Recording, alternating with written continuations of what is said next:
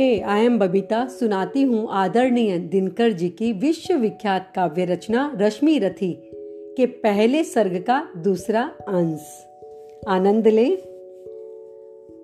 अलग नगर के कोलाहल से, अलग पुरी पुरजन से, कठिन साधना में उद्योगी लगा हुआ तनमन से, निज समाधि में निरत, सदा निज कर्मठता में चूर, वन्य कुसुम सा खिला कर्ण, जग की आँखों से दूर।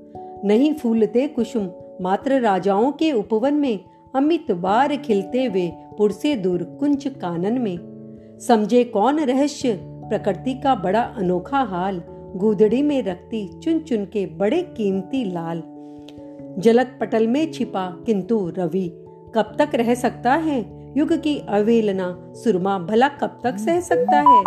पाकर समय एक दिन, आखिर उठी जवानी जाग। फूट पड़ी सबके समक्ष पौरुष की पहली आग।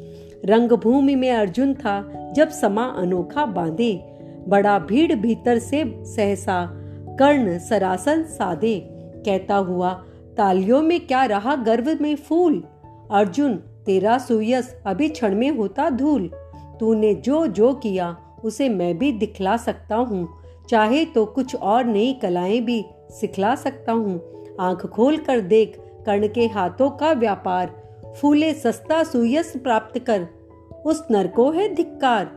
इस पर कह लगा, दिखाने कर्ण, कलाएँ रण की। सभा स्तब्ध रह गई।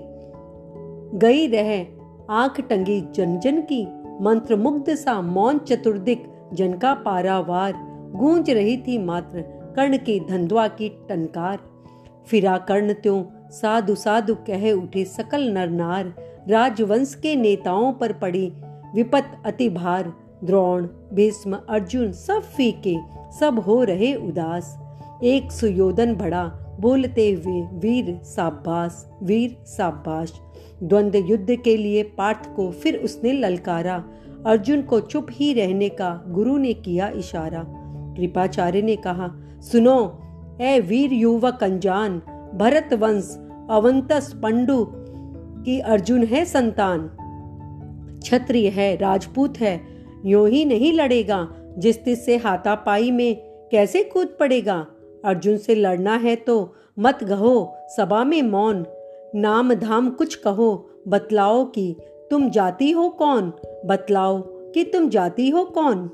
थैंक यू नेक्स्ट पार्ट सुन पाएँगे नेक्स्ट ऑडियो में।